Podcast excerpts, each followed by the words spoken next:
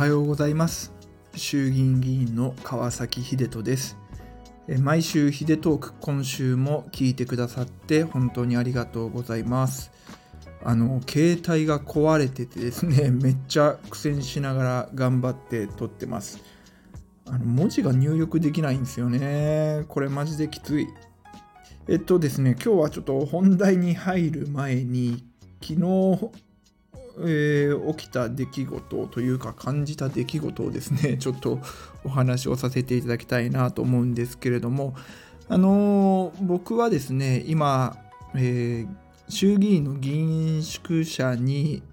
まあ言ってみれば単身赴任で1人で住んでいるんですけれどもあのいわゆる冬服っていうのを全く持ってきてないんですね。あの宿舎の家なんてすぐ寝るだけの場所だからっていうことであの長袖のパジャマくらいはあるんですけどもそれ以外はもう全然物を持ってきてない状態でした。で昨日はですね夜こう会合が全部すっ飛んじゃってこう相手の方がコロナになったとかそんなんで。なのでちょっと時間ができたんであのユニクロにですね買い物に行ったんです。えっ、と、銀座のユニクロ、あの銀座6っていうんだっけ？の前にあるユニクロなんですけれども、まあ、ここ初めて行ったんですね、近いから。で、そしたら、あの、1階はなんかこう、ショールームというか、ね、こう、その時の旬なアイテムがこう取り揃っていて、で、2階がメンウィメンズメンズウィメンズって書いてあって、まあ、女性ものと男性もの扱ってんだなと。ほんで、8階がメンズ、で、9階がメンズスラッシュメンズインナーで、10階もまたメンズなんですね。もうね、8階と9階と10階のこの違いは何だと思ってですね。例えばなんかこうカジュアルとかフォーマルとか書いてあったらいいんですけどそれ全く書いてなくてでまあいいやとりあえずじゃあ10階から降りてくるかと思って10階に行きました。で10階でなんかその冬物のねコートとかダウンジャケットとかえー、ヒートテックの商品とかがこうブワーって置いてあってほうほうなるほどとこの10階だけでも随分いろんなもん置いてあんなって思ったんです。で9階に行ったら9階にも同じものが置いてあるんですよ。もうこのウールコートさっき10階で見たなみたいな。なんで同じもの置いてあんねんと思って。で、ちょっとインナーの服が置いてあったんですけど、まあほとんど10回と置いてあるものあんま変わんなかったんです。ほんで、8階に降りたら、また同じものがあるわけですよ。さっきのウールコートが。もう、このね、10階と9階と8階で置いてあるものが一緒っていうね、これ、どんな戦略なん？あの、だったらもうあの8階で買って降りるわと。なんで9階と10階を見せた俺にっていうそんなちょっと、えー、怒りじゃないんですけどなんかよくわからない混乱を招いたそんなユニクロのお買い物でございました。えー、ささてさて本日はですね、えー、初めての参考人質疑っていうものについてお話ししようと思います。えっと、実は今日この後9時半から厚生労働委員会っていう僕が所属している委員会が開かれましてそこで参考人質疑っていうものに初めて立たせていただきます。あの質問っていうのはですね大きく2種類に分かれていてあの大臣とか官僚に質問する質疑、まあ、これなんか一般質問とかっていうのかな、まあ、質疑っていうものと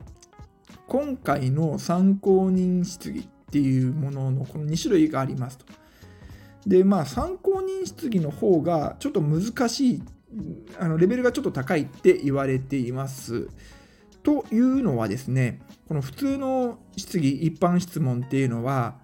まあ、実はこうプロセスで言うと事前に僕たちがこういう内容で質問しますっていうのをあらかじめこう省庁に投げとくんですね。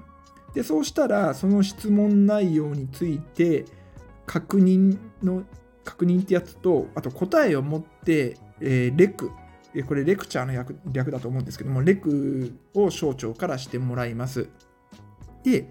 ここでポイントなのは、僕らはま与党なので、例えば法案に関する質疑だったら、正直この法案としてね、内閣に上がってくる前に、散々パラ自民党と省庁でやり取りをもうしまくってるので、改めて質問することってもうそんなないんですよね。じゃあなんでするかっていうと、この質疑っていうのは公の場なので、当然インターネット配信もされるし、まあ、ニュースにもなるし、もちろん議事録にもなりますと。だから、改めてこう政府の口からですね、考え方なりをこう発表してもらえるんですよね。なので僕たちはそこを意識して質疑をやっています。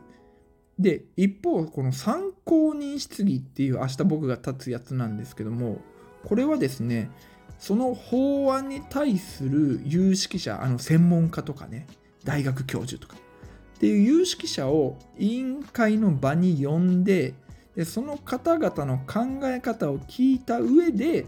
その場で質問をして考え方を聞くんですね。で例えば明日の参考人質疑だと、まあ、明日はあの障害者総合支援法っていうね、まあ、本当はもっと名前長いんですけどっ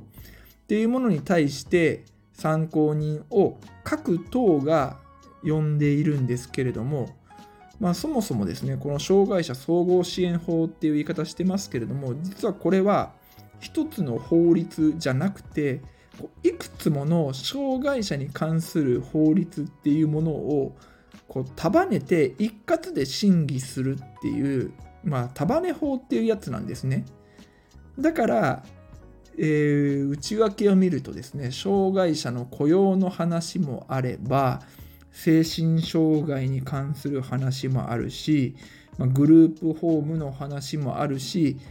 データベースの話もありますと。まあ、まあ、めちゃくちゃたくさんあるんですよね。で、参考人の方々から今回のその法改正についてどういうふうに思っているのかっていうのを明日初めて聞くんですね。その場で。なのであの何をお話しされるか全くわからないんですよね。で明日は5人呼ばれているんですけれども、まあ、5人がですね10分ずつかな10分ずつ今回の法案に対する対する、えーと書簡とか初見をこう5人一気にですねもう休むことなくお話ししてでその後すぐあの僕の質問のターンなんですよ。どうす？あの5人目の方がお話しされる時はもう何？1人目の話とか飛んじゃってるかもしれないですよね記憶から。でしかもねあのトップバッターだから頭の中整理する時間がないんですよ正直。あのこの間ね同期の塩崎昭久さんってもうかつてアジアナンバーワン弁護士だった彼がですねめちゃくちゃ落ち着いて参考人質疑をやってたんですけどいやすげえなって思いましたねあの